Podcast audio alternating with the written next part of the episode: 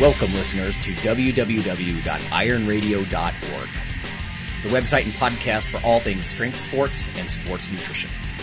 With your hosts, Lonnie Lowery. Remember, Phil is like a gnarled old oak tree held together with scar tissue and bone spurs. Rob Fortney. And I'm telling you, the pain that I would suffer was ex- beyond excruciating. And Phil Stevens. Do it, Rob. You'll kill all those nerves. Thanks for listening. Welcome, ironradio.org listeners. This is Lonnie Lowery. I am a nutrition and an exercise physiology professor, and I'm an occasionally competitive bodybuilder. Occasionally. Rob Fortney reporting air. I'm a journalist, uh, bodybuilding enthusiast still, even though I don't compete as a bodybuilder anymore, and powerlifting guy. Powerlifting guy. This is Phil Stevens. I'm a strength coach, powerlifter, sometimes Highland Games athlete, and uh, run strengthfieldliftforhope.org. Fantastic. Hey, everybody, we have a ton of uh, news here, and we have a guest who's actually sitting here with me. Normally, of course, we Skype out, but uh, it's Mike Walker, who is an Olympic Games hopeful. Uh, maybe just say hi, Mike. How's it going, everybody? okay, uh, we're going to start with some news um, because we have a lot of it. Strength and muscle sport news. Um, industry news, science news. Um, listener uh, news. And one of the things I wanted to bring up uh, first, just to sort of clear the air, is we got an email from um, a listener who we'll just call HH. Um, and he says, "Hi guys, I've you know written before several times, and he had some very thoughtful commentary, and I just wanted to address it. Um, I think he was mostly concerned about uh, a little bit of uh, medicine bashing, uh, or at least concerns over conspiracy theorizing in the last episode." Um, and I just wanted to point out a couple of things. So first, um, around minute 42 of the last episode, uh, I I did in fact point out let's not be conspiracy theorists. I mean, it is interesting to point at things like financial drivers of some of the big pharmaceutical firms or whatnot. Um, and actually, toward that end, I wanted to make a point uh, to the listener, which was um, one of the references he gave me um, from Psychiatry Online I thought it, it, was actually very interesting in that it actually supports one of the points. Um, the reference was about how uh, SSRIs, or selective serotonin reuptake inhibitors, which are antidepressant meds, um, we were talking about how Dr. Andrew Weil, back in December 2nd, 2011, on the Science Friday podcast, he actually commented that for mild to moderate depression, SSRIs are probably no better than placebo. And the listener pointed out, yes, they are. Uh, and here's a reference. And I really appreciate references, of course. Interestingly, going to the reference, though, which um, is entitled Treatment of Patients with Major Depressive Disorder. Uh, first of all, this is major depressive disorder. Um, and at no point, I think, did we, I hope we didn't even suggest, but at no point did we say that SSRIs or any other antidepressants aren't good for depression and everybody should get off them and just go to the gym. I mean, that's, that's not responsible. Um, Yeah, but there is because- a difference. Because because if you start doing things like that, you start talking sound like Tom Cruise. you know. right, right. We're not going there. I will point this out though that the reference there that I just mentioned. Um, on the second page of financial disclosures, and I think uh, our guest last week, Ken, would go nuts with this. And I'm not disrespecting him either, but it says the first author, Dr. So and so, I won't mention names, uh, reports consulting for Eli Lilly, Pfizer, AstraZeneca, Wyeth, Novartis, and I could go on and on down the list. The second author reports that she has received funding support from Eli Lilly, SmithKline Beecham, blah, blah, blah, uh, down the list. So, in, in other words, um, when it comes to standards of practice, which we were, uh, I hope, respectfully questioning last time, uh, Ken's point was that there's a lot of financial driving behind this, and I do think the financial drivers may affect uh, practice. Now, having said that, we certainly, again, again, we're not saying anybody get off your antidepressant meds. I mean, this is a topic that my wife is a counselor. You know, uh, this is a close to home topic we're all aware of. So, it's not the kind of thing that we would suggest. Uh, I will say this though: listen to Dr. Andrew Weil's interview for again December second, 2011, about his. It was about his book Spontaneous Happiness, and he's just sort of questioning uh, some of these uh, studies. But I want to address these point by point quickly. Number one, antidepressants are used with a wide range of disorders, some mild, some severe. I don't dispute that in any way. That is absolutely true, uh, and I'm not the expert. Um, number two, the more severe your diagnosis, the more likely you will benefit from antidepressants, between 50 to 75% response rates. Um, again, Dr. Andrew Weil and uh, we should clarify that there are differences, right? Um, there are differences in mild to moderate depression versus severe depression, although I still think gym memberships and omega-3 fats could be nice complementary therapies, probably, to, uh, to medications, uh, but not fully alternative. Um, anyway, number, point number three is something that caught my eye, and that says placebo effects our patients responding to care with a non-active agent. They still see a doctor. They still get education. They still take a pill. It's harder to beat a placebo as a result. Uh, I think we need to be careful. I fully understand that it's hard to have a true control group in medical settings because you can't deny people treatment. Uh, but having said that, if you take two groups, A and B, and they're treated exactly the same, the same cognitive behavioral therapy, the same everything, um, one group gets the test drug and another group does not. If they are equal in the end and they were treated identically, then that suggests the drug doesn't do anything. It still suggests it doesn't do anything. Uh, both groups, again, treated exactly the same in every way except one, the presence of the SSRI. So statistically, that should make the SSRI group look better. Uh, because it's got to be the, the only thing that's causing any differences because they're treated the same in every other way. Again, I know that's difficult in medicine, but having said that, you know, I, I still think um, the placebo issue here, as is pointed out, it's not necessarily proving the SSRI's work. I don't, I don't think it invalidates what we were saying at all, really. Again, two groups treated identically, except for the presence or the absence of the test substance. Um, you would expect the test substance to make the average of that group di- different, to make it change. And if it doesn't always do that, for again, mild to moderate depression, you know, it's something to consider. Um, and then also it talks about uh, number five here point in this email. There are non-medical therapies such as cognitive behavioral therapy that are effective and increase success rate when co-applied with medications. Um, don't dispute that at all. Totally agree. Thank you for that comment. Number six, exercise is an excellent antidepressant when used in proper dose. Again, absolutely. Uh, I, I, do want to read something just very quickly from the Cochrane database. Um, instead of from a big national group, this is um, Cochrane uh, is a database of evidence-based practice. And when you look through some of the Cochrane database uh, studies, you can find some interesting things. I mean, anybody who starts looking around Medline, in fact, will find things that SSRIs may increase stroke risk, fracture risk. There are certain concerns with these, as there are with any medication. But again, we're not bashing them. Um, we're just suggesting that things like fish oils and lifting weights are great adjuvant kinds of therapies. Um, also, we should point out that combinations of different antidepressant meds may be more effective than any single one. So there's so many things to think about here. Um, but here's an interesting paper, and I bring this up only because it's, it's fairly recent, November 2012, from Hetrick and colleagues. It's called Newer Generation Antidepressants for Depressive Disorders, in this case in children and adolescents. It says um, there have been warnings against the use of SSRIs in populations due to concerns about increased risk of suicidal ideation and behavior. So, although the antidepressants are hopefully helpful, um, that's one of those uh, almost ironic side effects that they could actually increase uh, suicidal thoughts, for yeah, example. and that's actually uh, that that's actually a very common one that you see in even mainstream literature that pertains to these kind of medications. So, as you say, it is kind of very, um, you know, ironic, but it's true. Yeah. yeah. Uh, it says overall there was evidence that those treated with antidepressants did have lower depression severity scores. Um, it says, however, the size of these effects was small.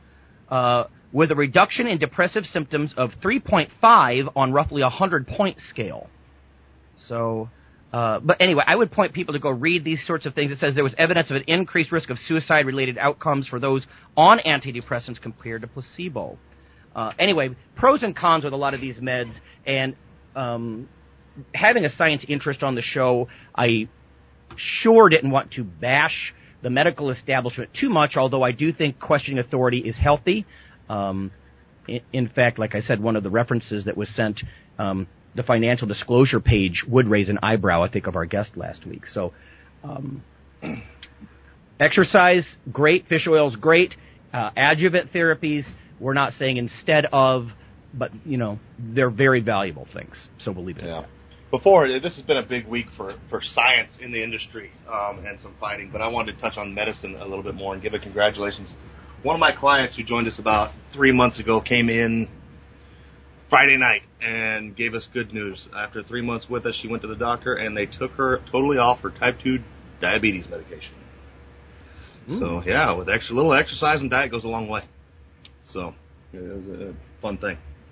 But um, like I said, Lonnie hasn't heard this yet, so I figured yeah, you'd get a kick out of this one. There's been a a lot of stuff going on about scientific principles in the training training world and stuff like that. And one of the big ones that started to, uh, to do was uh, Greg Glassman, the uh, leader of CrossFit, came out and uh, on his Facebook page they they unleashed him and let him talk again, I guess. And uh, here's his quote: "No successful strength and conditioning program has anywhere ever been derived from scientific principles. Those claiming efficiency and legitimacy on the basis of theories they've either invented or corralled to explain their programming are guilty of fraud. Programming derives from clinical practice and can only be justified or legitimized by the results of that practice." That's the classic argument we were talking about last week, Yeah. isn't it? Between between scientists and clinicians, both claiming that they're the pinnacle of the profession. Exactly. And Uh, so yeah, so everybody's all over the place here. Even even guys that we would think of more as a total practitioner. Um, Dave Tate came out with a big thing. He's like, "What are you telling me? You know, the, the last 20, 30 years that I've been studying training is, you know, it it means nothing. You know, despite that he was in the gym doing it too. And that's that was my argument. It's like, no, it's kind of a it's like any it's like medicine. It's it's where science and practice meets that great things happen. Well, hence the concept of translational science or translational medicine we, we brought up last week, right? Which is the, the scientific evidence, the different types of trials. Yeah. They provide evidence to pla- practitioners who can then decide, you know, how well that's working with their clients or their patients and then give feedback so the next discovery can be made, you know. But I really hate when someone starts to rip science like that. Clearly, we've made progress, whether Yeah. it's pharmaceuticals, health, exercise physiology itself. Uh, in fact, XPhys has a very deep, very rich history of controlled science going back for decades, whether you think of like uh, the American College of Sports Medicine, the National Strength and Conditioning Association, and although science sometimes does play catch up with what people are doing in practice, um, there's definitely enough science to help create programming Yeah. you know the different kind of adaptations of the body, how to assess and monitor people, um, just on and on. So I, I that's so offensive. But I think that's the calling card of someone who doesn't know any better. Yeah. And that's Uh, kind of the resounding theme. And you know, me, I really kind of took it as a a way to justify the silly stuff they have people do. you know, I mean, how else are you going to justify kinda having people do, there. you know, 700 burpees followed by five minutes of snatches followed by a rope climb falling into the splits and doing backflips. You know, um, yeah. Well, and I th- I think you kind of hit on it right there, uh, Phil, with that. You know, because I have a unique perspective, constantly going around with uh, Columbus Weightlifting Club where I train. Mhm. We end up at a lot of CrossFit boxes, you know, teaching USAW certifications, and, you know, teaching clinics and teaching technique on the Olympic lifts. And a lot of times, you know, since I've been training, the big thing I always hear is, well, this is the CrossFit way to do it. It's the better way, you know, or, or they do something really extreme. And, you know, to a lot of outside people, like I'm going to have my master's degree in exercise phys in the spring and I got a bachelor's degree in strength and conditioning. And I started weightlifting when I was 10 years old. So I'm kind of like you guys are talking about more the hybrid, you know, part of it's practice, part of it's science. And the one thing I realized that I would always question to a lot of CrossFitters, I'm like, well, why do you do that? Yeah. And their answer usually was always the same. Oh, it's intense. It's extreme. Yes, you know, I'm pushing my body. Yeah. It's like, you could get hit by a car. That's pretty intense too, but you're not going to see me go do it. You know, and I think a statement like he made is what you said. You know, it's just now they have a justification. Yes. Now they're saying, well, this is why we're doing it. Here's the reason. Pish posh. You know, science isn't right. We're doing it because we practice it, and you scientists don't know. No, I agree, and I mean that's I'm- I got kind of the same background as Mike, not not degrees and whatnot, but going to a lot of CrossFits and, and helping them out. And geez, I mean that's my I, I I've met a lot of great people in there, and all the problems I've seen really filter down from frickin' HQ and the stuff they're feeding people like this.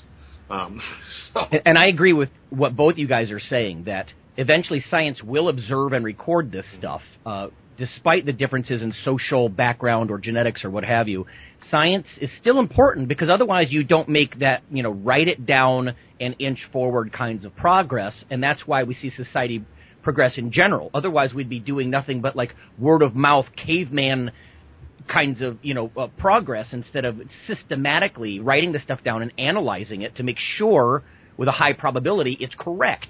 You know, so uh, yeah, the the bashing of it, it again, it just kind of shows ignorance. I think. Yeah. And uh, on the on the science point and stuff that's been going on this week, and there was the another late thing was yesterday. Um, Layne Norton was having it out with Dorian Yates. Um, Oh boy. and yeah, it was pretty a, a little heated discussion on HIT versus high volume, and you know, basically Layne telling him to cite specific points, and Dorian saying, "Well, my specific point is I was six-time Mr. Olympia, and it works in the gym for me, so let's just kind of leave it at that." Um, so Yeah.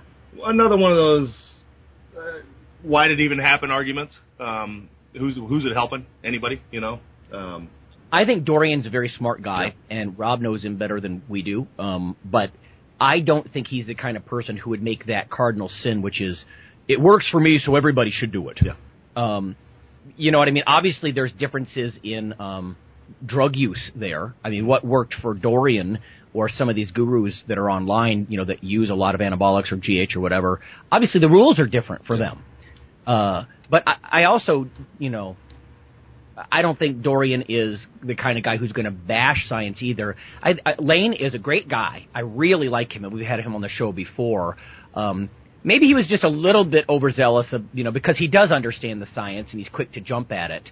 Um, but again, that doesn't invalidate what Dorian did. At least, as, as long as Dorian doesn't overconclude and apply it to everybody. You know, I do it so it'll work for everybody.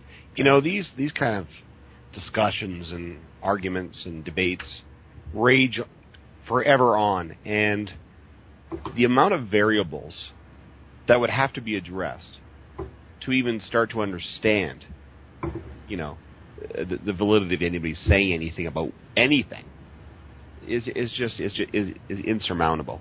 I mean like you were kind of touching on there lonnie the whole idea of you know like drugs, genetics, experiences. I mean, who's to say that Dorian would have been wouldn't have been better if he had tried some high volume approach?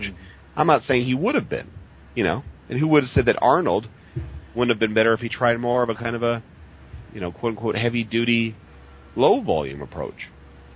Who knows? Yes, Yeah. right. Mm-hmm. And who knows? Well, there's if- more than one way to skin a cat. Yeah. Uh, Whether it's fat loss or muscle gain, because I know that Layne, for example, um, his opinion is that mild intensity cardio, moderate intensity cardio is bro science, and that's not correct. I mean, there are lots of studies directly talking about di- direct fat oxidation and fat balance, and the fact that if you do moderate cardio in a mild, mostly fasted state, that you oxidize more fat. That's like Exercise 101, and I think Layne knows that. Um, but you know, he also is a champion of the of the higher intensity kinds of, of cardio type stuff. So, like I said, I think it, when you take a balanced look at the science, there's more than one way to skin a cat. That's all Yeah. there is to it. exactly. No. That's all I Um. Okay, now I. So we can get to Mike because he's being very patient here. I'm gonna let you guys judge. Do you want to hear about green tea extracts? I'm sorry, green coffee extracts, or do you want to hear about that myostatin inhibitor? Myostatin inhibitor. Okay. Sorry, everybody. Green tea go, gets lumped again. I'm sorry, green coffee. I'm so used to saying green tea. Here is the thing, um, and I actually, when I Googled around for this, I saw bottles appearing online. God. Uh, already. But epigenetics, 2012 December. So this is new stuff, and that's why I think we're going to see a resurgence of myostatin inhibitors. And Rob, you know as well as I do, uh, the Pinnacle Company and a couple of different companies, Metrix may have. Um, but years ago, they were selling myostatin inhibitors. And again, the idea here is that if you can suppress um, a particular gene um, and its results, um, you can unleash unlimited muscle growth. You remove the brakes from muscle tissue. Um, and that was that was all the rage there for, uh, Mm-hmm. and it didn't last for long because clearly whatever people were pumping out wasn't doing much of anything Yeah. for anybody. Well, this uh, new paper, uh, like I said, Epigenetics 2012 December, Fan and colleagues. Um, it's a German paper from an animal science group, and I, I think this is interesting because these guys are always looking to make livestock meatier, right? More muscle means more meat uh, for us to eat. But I like it because it tends to be a little bit more objective than maybe than some of the um, potentially biased dietary supplement studies that you see. But it's entitled uh, sulforaphane causes a major epigenetic repression of myostatin in porcine satellite cells. So this is in pigs. Uh, just real quickly. Satellite cells function as skeletal muscle stem cells to support postnatal muscle growth and regeneration following injury or disease, etc., etc. Um, it says the human diet contains many histone deacetylase inhibitors, such as the bioactive component sulforaphane.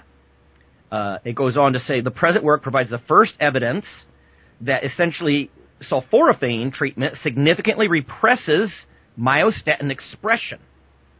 Uh, and then it goes on to say these findings reveal a new mode of epigenetic repression of myostatin by the bioactive compound uh, sulforaphane. This novel pharmaceutical biological activity in satellite cells may thus allow for the development of novel approaches to weaken the myostatin signaling pathway, both for therapies of human skeletal muscle disorders and for livestock production improvement. So pretty new paper there. It's it's December 2012, and it's suggesting that sulforaphane is um, a myostatin inhibitor. And like I said, I already saw bottles appearing online. Um, if you just go to Wikipedia, and you know, careful doing that, but it says sulforaphane is obtained from cruciferous vegetables, broccoli, Brussels sprouts, cabbages, uh, cauliflower, bok choy, kale, collards. It just there's a whole list of things in there, and of course they're trying to take this and concentrate it down with the hopes that you're going to suppress your myostatin little cellular system there and, and just have uncontrolled growth.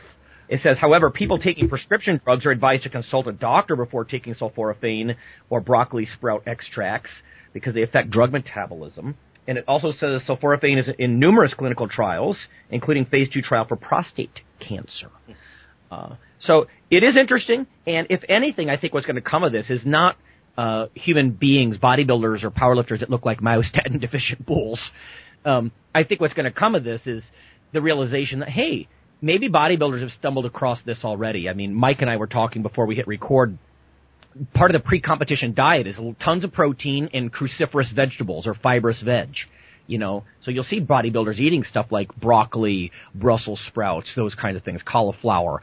Um, partly because we're avoiding carbs, you know, but it's interesting that there may actually be uh, substance in there that might mildly actually suppress the myostatin gene uh, and maybe lead to a little more muscularity when it comes to getting on stage. Yeah.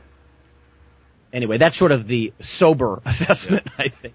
Mm. Not that we're going to be walking around like giant muscle pillows. okay.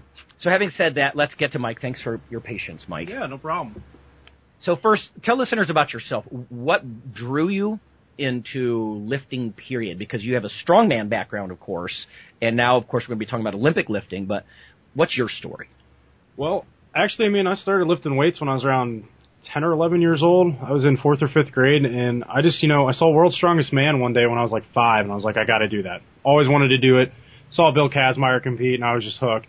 So I started picking up weights, started training, and then all through middle school played sports, high school played sports, and I was always lifting. And you know, when I was in eighth grade, I could bench 225. I was five foot ten and 185 pounds with a beard, so I was a little bit of a different kid. And then when I got into high school, my freshman year, I discovered that you could actually compete in strongman through, I believe it's NAS Inc. now, but it was just NAS, North American Strongman Society. So, got linked up with them and started competing all through high school and also did a little bit of powerlifting at the state level. And, you know, it was a lot of fun and I enjoyed it. And, you know, I got rocks in my backyard and big tires. And then when I was just shy of being 21, I tore my bicep tendon getting ready for a pretty big strongman contest. It was, it ended up getting canceled ironically, but Phil Pfister was holding a competition. I think it was like 15 guys got invited and that was because I won the state meet as a heavyweight and you know, I was pulling some big rack deadlifts and I just tore it. And then I kind of reevaluated things and once I reevaluated everything, came back from the injury after some surgery, I realized that, you know, I got a little bit of a better frame and a better potential at Olympic lifting and that's where I wanted to go. You know, with strongman, I go six foot. Right now, I'm 100 kilos, so about 220.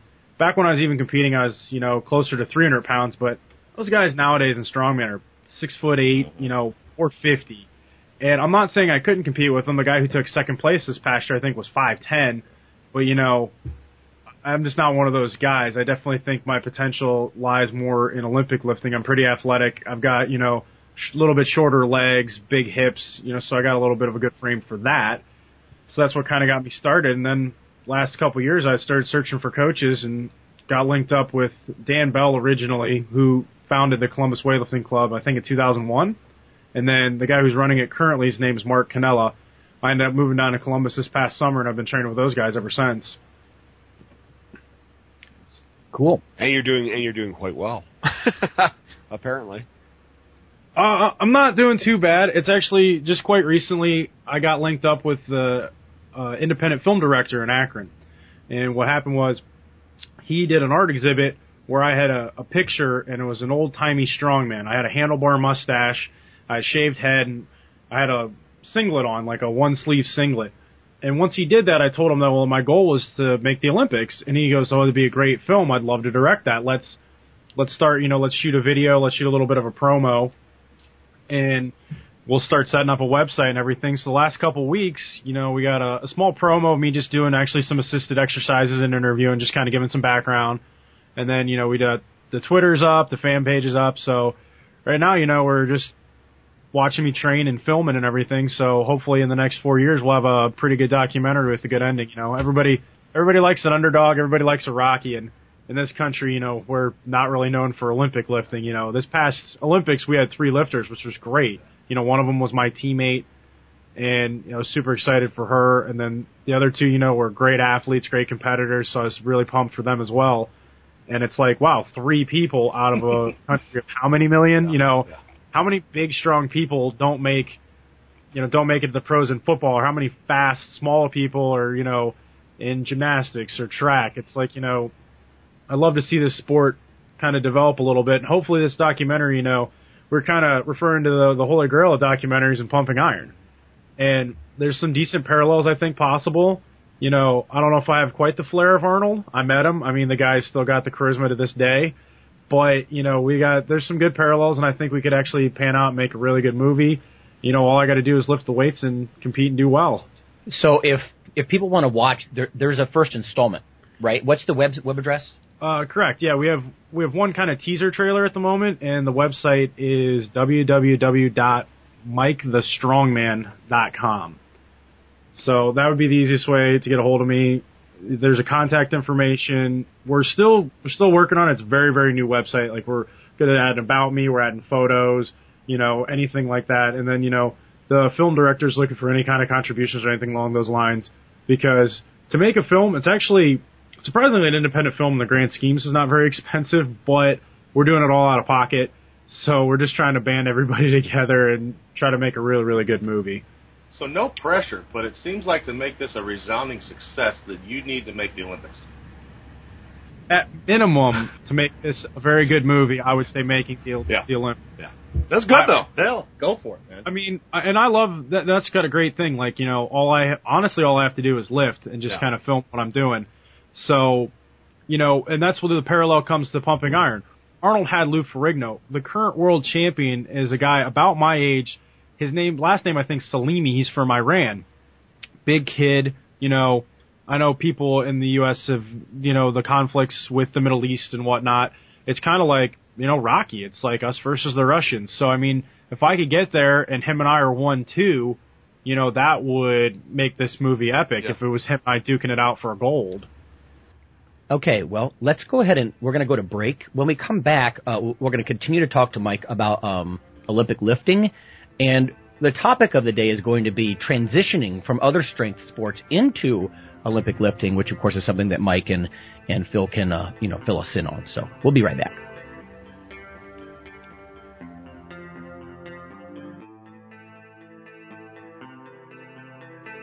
Hi, this is Dr. Lonnie Lowery, and on behalf of Phil and Rob, I'd just like to let listeners know that if you love us or you hate us, we'd like you to leave a comment or perhaps vote for us on iTunes. It helps us out quite a bit on the popularity side of things. Uh, you can also follow uh, Dr. Lowery, me, on Twitter. Uh, it's Lawnman7 on Twitter if you want to do that. We also have a Facebook page, the Iron Radio uh, listeners page. So uh, whether it's leaving a comment or voting for us or following us on Twitter or Facebook, uh, that would be fantastic. Also, uh, occasionally Rob or myself will write an article for another website, and Phil will as well. So, lots of ways to um, interact, uh, follow us in other media, and vote for us, and uh, keep things going strong on Iron Radio. Thanks.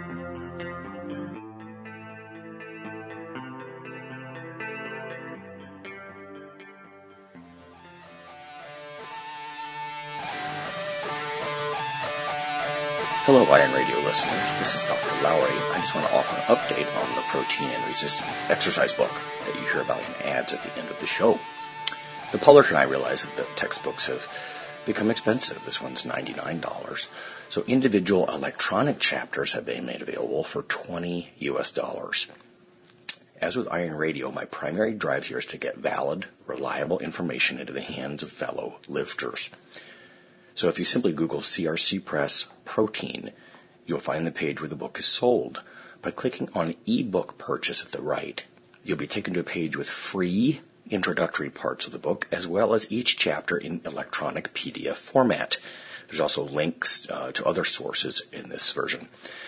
So whether you're interested in an academic heavy hitter like Dr. Peter Lemon sharing protein's history in strength training, or you're a biochem nerd like me and you want to just look at chapter two on protein synthesis and breakdown, or if you want to cut to the chase and get to a chapter on using protein weight control or case studies, you can now do so for just 20 bucks. So please check out CRC Press Protein and see which chapter topic may interest you. Thanks.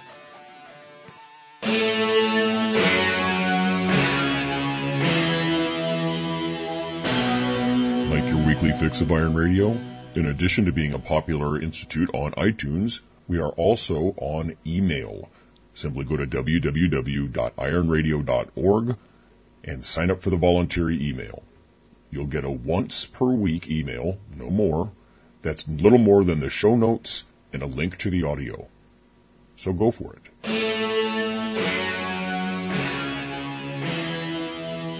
All right, listeners, we're back with Mike Walker, um, strongman and now Olympic lifter. And the topic for today is going to be transitioning from other strength sports into Olympic lifting.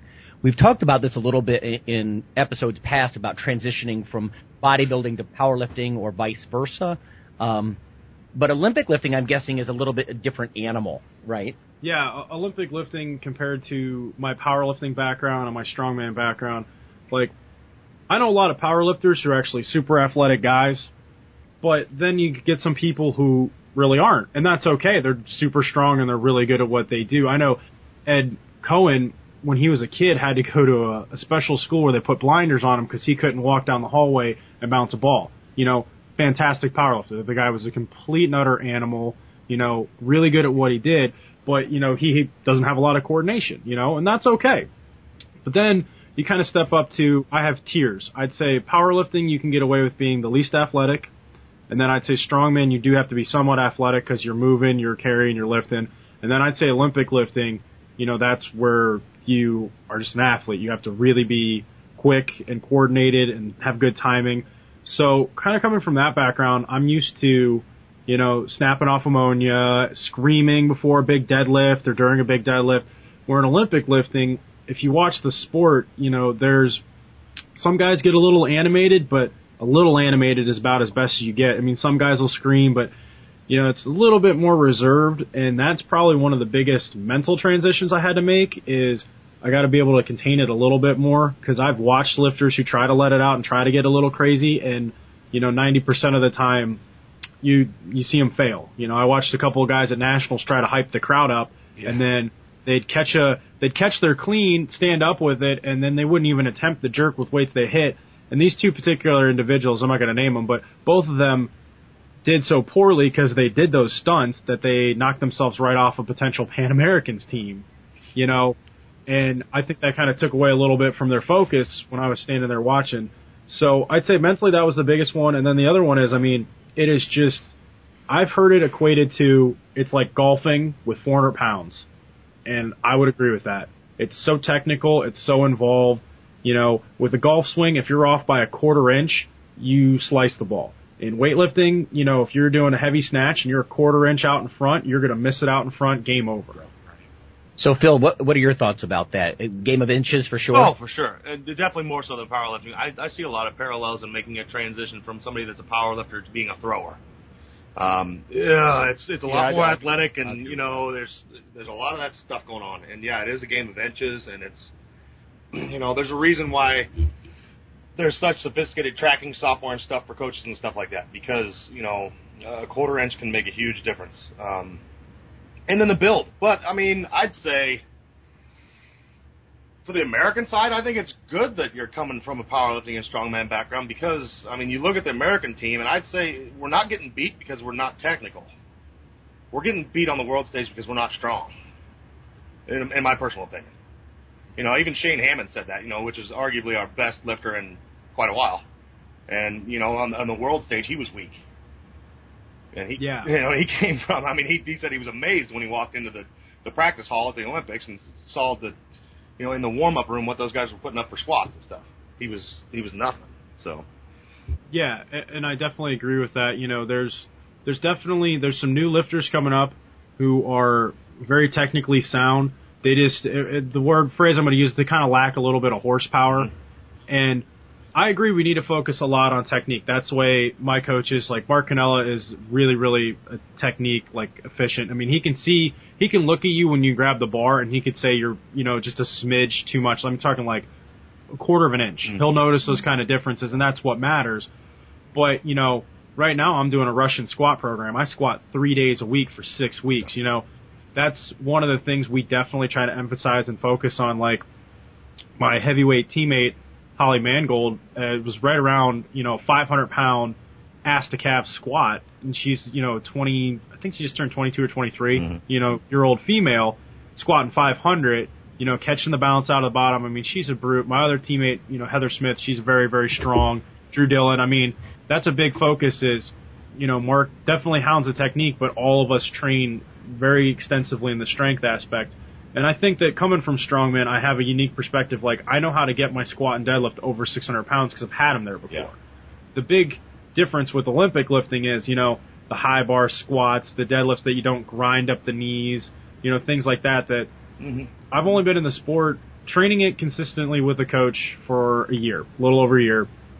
And I'm just now starting to figure out where I can really lay down horsepower now. Yeah. And that's, you know, in the next six months, I'm really excited to see where my lifts take me because I'm really starting to be able to rip the bar underneath, you know, pull myself under, get the big squats, you know, catch the bounces and get some more of the, you know, the minor details now, which, you know, your strength can only make up for it so much. You Yeah. know, Kendrick Farris, phenomenal athlete. The guy is ridiculously strong, ridiculously fast, you know, does not have the most proficient technique to say the least, but I mean, he's still an international level competitor because he gets away with speed and strength. You know, I might not be quite as freakishly athletic as him, but I know I can get very, very strong. So I have to have my technique dialed in to back it up, or I'm gonna get my ass kicked. Yeah. I don't know. We're, So- uh, go ahead, Ron.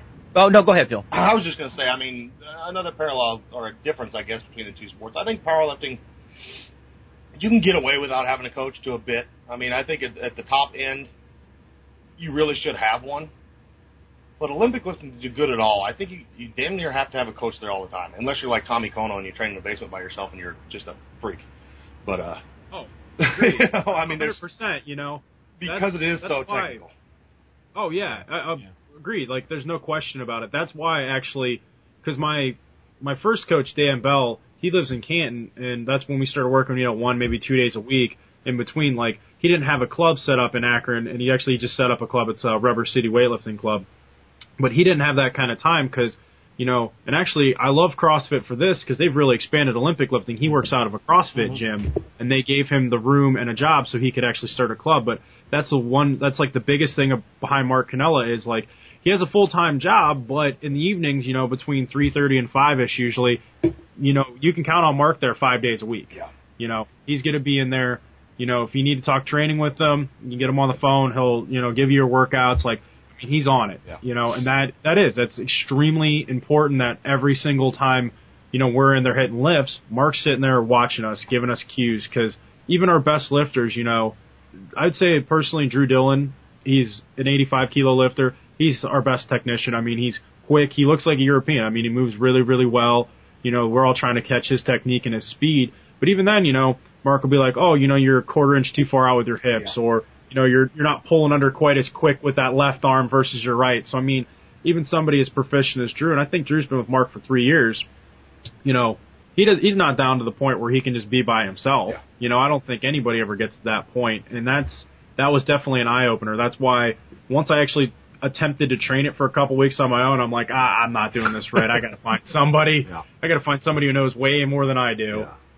Let me follow up on that then, and Phil, you can chime in, of course, too, and Rob, if, if you have anything, of course, as well. But what about the traditions and the politics of Olympic lifting? I mean, do you see differences between that and and powerlifting? Let me give you an example. Like, for example, uh, we've talked before about uh, how somebody who's a big time champion in powerlifting or bodybuilding, the champs tend to stay the champs because they're very the judges, frankly, are more lenient with them. You know, I mean, do you see any room for that kind of um, politics, or are the traditions, you know, weird or different to you in any way? Yeah, actually, that's a really good point. I was very fortunate last year that I got hooked up with Dan in coaching because I worked the Arnold Classic meet, which happened to be nationals for Olympic lifting, and it was the Olympic trials for women. So by being there and being kind of like one of Mark's right hand men, you know, I would run errands, take care of like, you know, the volunteers and just help them out wherever I could. I got to witness though firsthand what some of the judges would call as bad lifts. And I know lately there's been a lot of shifts. I'm pretty sure they're voting or they did vote for a new president of USA Weightlifting. You know, Rick Adams was a good guy. He was in position for a long time and then he got, you know, bumped up to a new position. So he's gone like, so there's constantly shifts. So, you know, sometimes judges I have noticed you can see are a lot stricter. You know, sometimes they don't give you know, the club who's hosting the meet, they might really hold their lifters to a little bit of a higher standard than sometimes, you know, they're a little more lax because the lifters are the ones holding it. So I have noticed some of those things. That's actually, speaking of like just being coming from strongman, that's the one thing though that made me the happiest about strongman because most of the events in strongman, you can't refute. If you load the stone Yeah. onto the platform in the order and it sits there, there's no way a judge can say, well, that doesn't count and you know it's a very very objective sport. Where in Olympic lifting, it, it's mostly objective. You know, sometimes you get the press outs, sometimes they're obvious, sometimes they're very quick. But if you notice that international level shows, I mean, if you pay attention to how those competitors lift and stuff, I mean, they're so good and so dialed in. I mean, I can't remember the last time I've seen any elite guy get called for a press out. You know, so I mean, that kind of goes with both ways. But yeah, I've seen it at the local level. You kind of look at somebody and be like, oh wow, you just gave him that lift, and like you know, you'll be standing there with your coach and a couple of your teammates. You're like, well, that guy clearly just shoulder pressed that weight. And I guess Right. I guess you could see that um, in any sport, you know, especially if it's a big name coming up, because the judges are just they're full on expecting this guy's going to do it right. So even if they see something small, they're like, nah, I couldn't have seen that because he does it right. Uh, but I don't know. I think like it, it, there's a little bit of object, objectivity, but the rules. It's also such a fast sport that a kilo can make a difference between it being obviously good or obviously bad. Phil, can you let let listeners in on like Mike just mentioned press out mm-hmm. or what are some of the ways that the guys I don't want to say would cheat would, would work their th- way through a lift that would end up being a failed lift? and make it and get it not called bad? Yeah, like what what what leads to a, a bad lift other than obvious failure? Well, yeah, like you said, a press out, meaning the bar doesn't just jettison itself directly to press out. Like there can't be to, to lockout. In Olympic Okay. lifting, there can be no press. Mm-hmm. You pretty much have to just, you know, you jerk it, it has to go directly to lockout. There can be no grind. There is no grinding at all left in Olympic lifting since the press was taken out. So, I mean, they're all, it's totally explosive lifting. You know, in a snatch, it can't, it, it's just got to fall right in the slot. You can't, you know, catch it on soft elbows and, and press it out. So It, just from a naive perspective, why is that considered bad? Why is a press out bad? it's just the rules of the sport. You know, it, it's a total explosive sport. It's just, well, it's more. It's not really upper body strength anymore. It's it really isn't. No. And actually, I think the the press out and the soft elbows. I think from experience, and I mean, Phil, you can back me up on this one. If you catch a, sna- a heavy snatch with soft elbows and you don't immediately press it out, it's coming straight for your back. Yeah, like You the- know- that happened this year in the Olympics. Yeah, exactly. Like I've put one down my back. I've just barely missed from underneath one.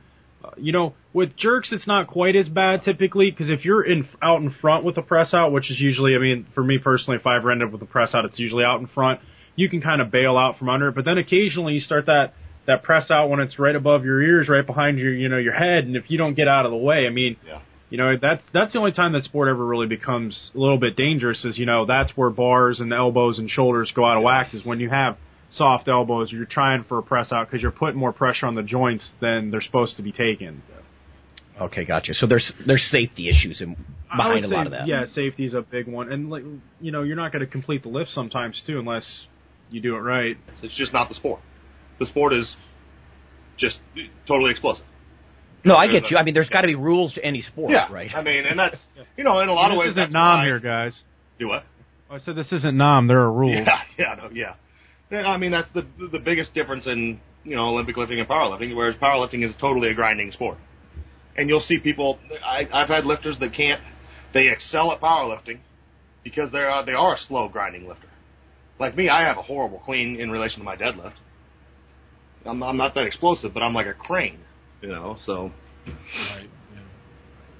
Hey, um, question for Mike. Uh, How does your nutrition differ, or does it does it differ? Do they look at nutrition recovery differently in Olympic lifting versus what you've done before? Well, see, with with Olympic lifting compared to like my strongman powerlifting, those were 99% of my powerlifting and strongman. Only one contest did I attempt to make a weight class, and I made it. It wasn't hard, but like you know, I was usually a super heavy, or I was always you know easily under my weight class significantly. With Olympic lifting, that that's kind of a twofold thing. Right now, my coach wants me to lean out a little bit and then grow back into the 105 class, tighter, leaner, more solid.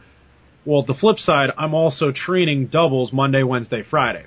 So trying to factor in my pre and post workout, you know, nutrition, usually something carb based for both, with, you know, two workouts three times a week makes it really tricky because I'm trying to lose weight. So I'm trying need to get enough calories to recover from workout A to get to workout B, but not have so many calories where I'm just, you know, gaining useless weight. So it's really, really tough because I'm kind of, you know, at a catch 22. It's like I got to eat enough that I recover so I can survive. But then, you know, if I eat too much, I'm going to, you know, continue to gain weight or stay at the same weight I'm at, which, you know, isn't really the goal.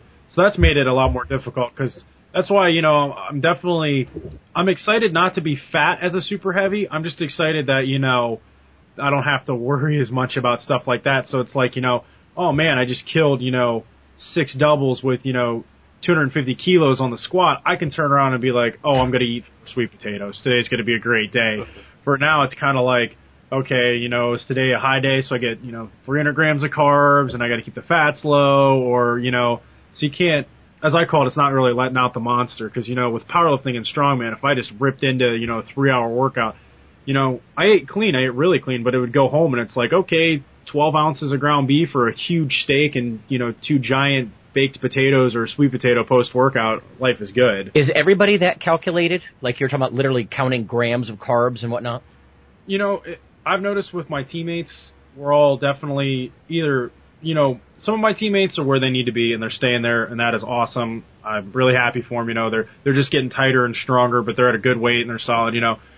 Not everybody, in my team in particular, no, no one's really calculated like I am, and I think that's part of you know being associated with you guys and coming from the background of like, you know, I briefly did a couple of bodybuilding diet downs. You know, I didn't do a comp test, but I've done 16 week cuts before, and coming from that background of getting it from you know Lonnie and one of my other friends who is a bodybuilder, like they kind of got the right mentality in me, like how to focus on my training and my eating because I knew that my eating's so important. So I think more like a bodybuilder. You know, usually I use a high low carb cycling type diet and that seems to really work well for me. I fire off on all cylinders. I feel great. I train harder. I lift better.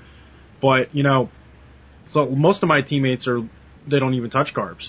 You know, they eat none at all. Which, hey, if that works for them, great. I support you. But me personally, I've tried, you know, for a couple of months going very low carb consistently, and you know, I gas very easily. I don't hold any of my, you know, my mass like my good mass, and you know, I just feel like walking death. So it's not like I'm sitting around pounding candy bars, but you know, I like sweet potatoes, white potatoes, you know, things of that nature, timed right. You know, I think they work well. Yeah, that, that sounds pretty reminiscent of what we've all said. I mean, I don't, I don't think any of the three of us, Rob or Phil or I, would want to train with no carbs. No. You know, that, that just There's seems a reason I'm pounding really- Nilla wafers and lemon pound cake as we speak. well done. Which is the best way to train. Um, okay, I've got one last question. Uh, well, actually, two. Phil, first I wanted to ask you. So, because of the increased frequency or volume of the way Olympic lifters go about things, um, do you have clients that you and your wife work with? Do you watch their nutrition differently, or how do you do that compared to your other clients? It depends on the weight class mainly. Mm-hmm. You know, like he's saying. I mean, if you got somebody that's that's heavy, they just need to be heavy in a lot of cases. Um, the only thing I'll mess with is, you know, if, if they're close to a weight class, we need to we need to stay there. And usually that's, I mean, honestly, the the reason you're staying in a weight class usually is because that's where your strength fits. You're not strong enough to move up, or, or you move better there. So yeah, we will mess with that a little bit. Um, and you've got to be sure to put in the, the, the peri workout nutrition if you're going for two a days and stuff like that. But uh, Well, that's what I'm thinking, Yeah. you know, in particular, because normally you get guys like David Barr kind of questioning the post-workout, you know, carb window and that sort of thing. And, and I've given that a lot of thought myself. I mean, let's face it, if you're not going to lift again till tomorrow or even the next day, how critical is it to resynthesize all your glycogen right now, right now? yeah. No, and it's probably going to happen over the next day or so anyway. But w- if you've got a two a day, Yeah. now, like Mike said, you better watch that peri workout. Well, and that's the, the that's the thing is I'm very much more into the pre than I am the the, the post, and it even works on a two a day as long as you know because honestly your second pre is a post, so you know Yeah. as long as you get some carbs in there before it, it tends to work for me and, and the people I've worked with. Um, and yeah, I mean I don't pay as much attention to to post workout. I mean I I don't have anybody pound back a bunch of carbs afterwards and stuff like that. We just eat. Um, and I like, I've I've seen good results with people making sure they do before. And we seem to burn through it. And, you know, if I have a couple donuts before I go deadlift a crap load, then I'm going to burn it off mostly. So, Right. Okay, I have one. La- the last question I was going to ask was uh, for either of you guys, really. Would you suggest it, back to this transition notion? If you have done bodybuilding or powerlifting, would you rapidly? Would you just sort of drop that, take a couple of weeks off, and then just start something totally different? You know what I mean? Would you kind of go all at once, or would you take several weeks or several months to transition? Would your training slowly change, or would you just change it all at once? Mike, what about you? Well, I mean, with something like that, it really depends on the person. You know, if they're, you, you know, a lot of bodybuilders were former athletes. If you're very athletic, can pick up things very quickly, have good flexibility, then I mean, you definitely can transition a little bit quicker. You know, we work with a lot of newbies at the club and everything, and that's great. But you know, the first couple of weeks typically is working on getting their squats and their hips opened up so they can squat properly you know, before they really start to move in to actually doing the lifts. So they'll do, you know, squats and they'll do deadlifts up to the knee to get, you know, just start getting a little work into the positions because usually you don't catch somebody who's athletic and prime. Now, a good example is my girlfriend is a pole vaulter and a long jumper and she's finishing up her season and definitely considering giving Olympic lifting a shot. She's got a really good frame for it. She's ridiculously athletic. I mean, she can pick up cues quickly. She can control the bar really well. She's the type of person that, you know, you're really not going to have to do position work, like just uh, strictly position work with her. You know, you can definitely need to do that regardless, but you're going to take her and she'll be able to pick up the actual lifts, you know, in a couple weeks. She, she might even be better than I am. You know, she's one of those people that whatever sport she touches, she just gets really good at. So if you have somebody like that, you know, yeah, they can go right into it, you know, but I, everybody needs to start somewhere. So I wouldn't necessarily jump complete ship on your former stuff at first, especially if you're not really great at it, because you know that's just going to make it frustrating if all you do is squat a couple days a week and you you know came from being a good bodybuilder. I still would do some bodybuilding movements and still train a little bit. That way, you know, as you're learning, then you could start to kind of progress more into it. But if you're an athlete or, you know, you're one of those all or nothing people, then yeah, just go for it. Yeah. And I think that's what you, that's more to help your mindset than it is anything, wouldn't you say? Mike? I mean, yeah, you, you don't ever want to come into a sport. Let's be honest, nobody wants to suck Exactly. at anything, you know? And- you know, if you're going to jump into, like I said, I, I still always think it's like golf. Yeah. You know, golf's the worst sport ever when it comes to, you can have a good day or a bad day. It can take you 50 years to ever get good at golf. You know, it's a very frustrating sport. So, you know, I've actually talked to a couple people who are like, oh, I'm so frustrated with my lifting. Yep. I've been at it a little over a year and it took me, you know, like six months to really properly get a good hip movement on the bar when I go under for my cleans. You know, that was six months. Six. Yeah. You know, you get, you can get better at playing a claw game or something in six weeks, let alone six months. Yeah. Right. No, I agree. I mean, and I think it has to do with the mindset of the lifter. It's like if, if they can handle it, they just got to know you're going to come in and do a bunch of mundane crap. There's going to be technical work, and I mean, part of me that's the most interesting part is the way coaches have broken down Olympic lifts into little useful moves to learn, you know, liftoffs, pulls, frickin', you know, there's there's so much you can do and still get a fairly good workout in while working technique. So, Yeah. but there's just That they makes have to realize there's just going to be, especially if you're just starting, you're going to be working technique and you're not going to stop for a decade. you know, you're just always No. going to be working it.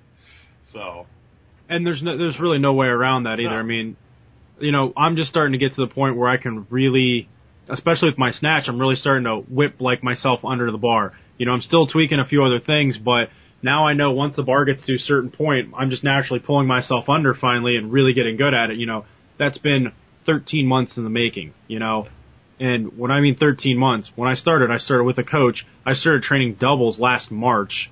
You know, I quit my job for a couple of reasons, but one of it was to train full time because that's what kind of time I had to devote to this sport to get good at it. And like I said, 13 months later, you know, I'm starting to get down where I'm starting to throw up okay numbers for my weight class. You know, hopefully the goal is to make nationals. You know, things like that. So, you know, it's time consuming. You just got to go for it. Okay, now we are almost out of time, but I just want to offer a follow-up inquiry here. So, because of the skill nature, so are you are you guys saying the the learning curve is more challenging, like Oh. compared to let's say powerlifting Oh, yeah. or what you did in strongman? Hundred percent. I mean, some people can come into strongman and you know they could just be farmers or just you know those bullish kind of animal strength people, and they could lift rocks. You know, just not to uh, not to bash it, but you could just be a hillbilly. You know, there's some big, just thick, you know, six foot five guys who throw bales of hay their whole life. And then one day somebody suggests strongman and they've been picking up rocks anyways to get them off the field and they just know how to do it.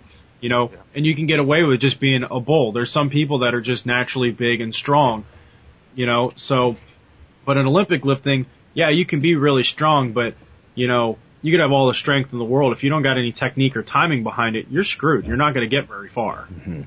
Well, the reason I ask is, I mean, I wouldn't want to insult any powerlifters who consider that there's a thousand nuances to benching or squatting properly. You know what I mean? I don't want to make it sound like that's an unskilled sport no, by and there is at the highest but- level, but it's different. You know, I, you're you're you're ignorant if you think it's not. Um, so. Oh, yeah. I don't. So I don't I'll think piss way the other. off. I I'm a know any power lifter. You know, I'm a Yeah. power lifter, so I don't mind pissing off other power lifters. But no, and it Well, I- depends on the person. You know, I mean, there's a reason I think it's the Chinese team like makes people use just the bar for a year before you get to add weight. You know, but I, I like I've had a kid come in here. I have an 11 year old who's a wrestler, baseball player, basketball, track and field, and it took me five minutes to teach him a decent clean. I might have another person in and take us three sessions. You know, so just Highly individual. So yeah.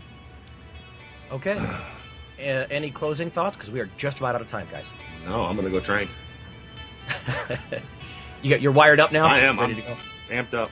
So All right, Fortress. Anything out of you? No, I'm uh, I'm good. okay. Well, thanks everybody for listening. Uh, we'll be back next week, and uh, we'll see you then. thanks a lot. Catch you later.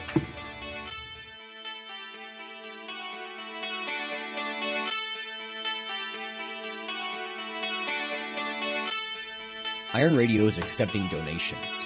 If you like what we do, the professors, the scientists, the bodybuilding show promoters, the athletes themselves in powerlifting and bodybuilding.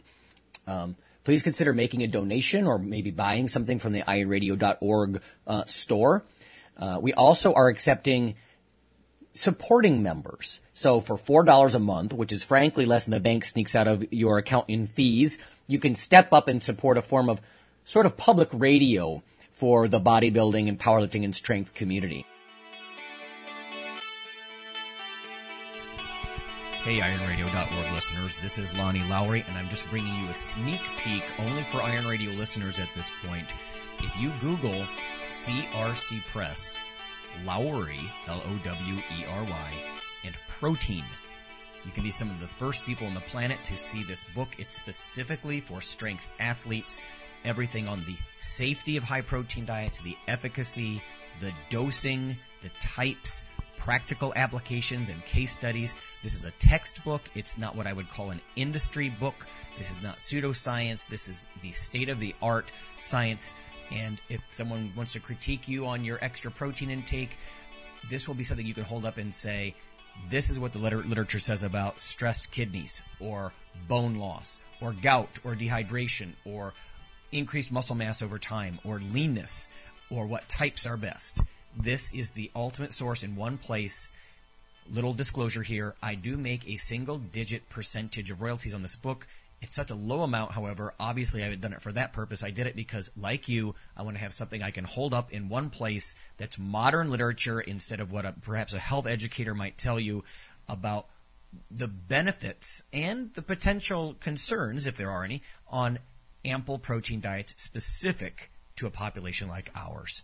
Thank you. The Iron Radio podcast and all of the audio on ironradio.org is for informational purposes only. If you're interested in starting a diet or exercise program, it's important to check with your physician. Also seek the help of registered dietitians, athletic trainers, and qualified exercise physiologists in order to make the progress that you need.